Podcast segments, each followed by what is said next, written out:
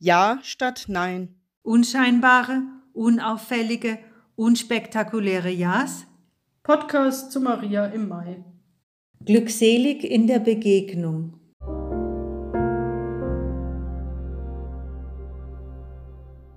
Aus dem Lukasevangelium. Maria machte sich auf den Weg zu Elisabeth. Sie ging in das Haus und begrüßte Elisabeth. Als Elisabeth den Gruß Marias hörte, hüpfte das Kind in ihrem Leib. Da wurde Elisabeth vom Heiligen Geist erfüllt und rief mit lauter Stimme, Gesegnet bist du unter den Frauen, und gesegnet ist die Frucht deines Leibes. Wer bin ich, dass die Mutter meines Herrn zu mir kommt? In dem Augenblick, als ich deinen Gruß hörte, hüpfte das Kind vor Freude in meinem Leib. Und selig, die geglaubt hat, dass sich erfüllt, was der Herr ihr sagen ließ. Da sagte Maria, Meine Seele preist die Größe des Herrn, und mein Geist jubelt über Gott, meinen Retter.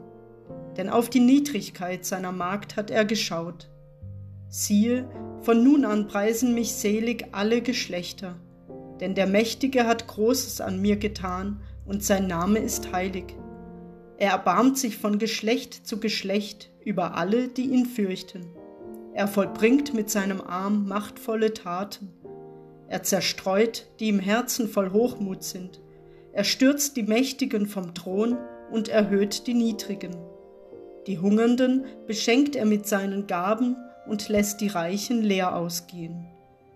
Er nimmt sich seines Knechtes Israel an und denkt an sein Erbarmen, das er unseren Vätern verheißen hat, Abraham und seinen Nachkommen auf ewig und Maria blieb etwa drei Monate bei ihr. Dann kehrte sie nach Hause zurück. Zwei Frauen begegnen sich. Beide Frauen sind schwanger. Beide sind sozial auffällig. Die eine zu alt, um Kinder zu kriegen, die andere ohne Mann.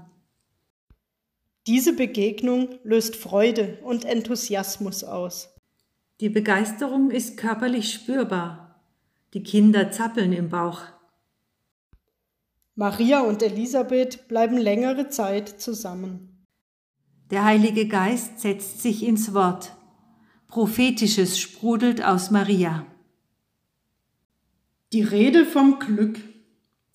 Lobgesang auf Gott. Vision vom Reich Gottes. Politisches Manifest mit Sprengkraftpotenzial.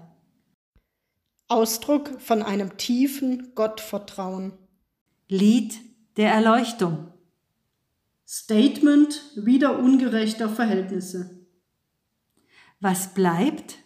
Mich begeistert in dieser Erzählung vor allem der Moment der Begegnung der beiden Frauen.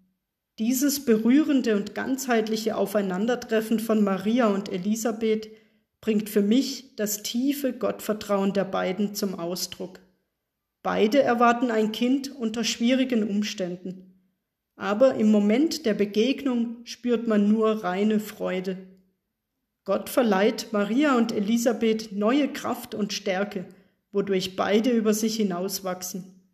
Erfüllt vom Glück bricht dann aus Maria das Magnificat hervor. Es ist ihr Lobgesang an Gott.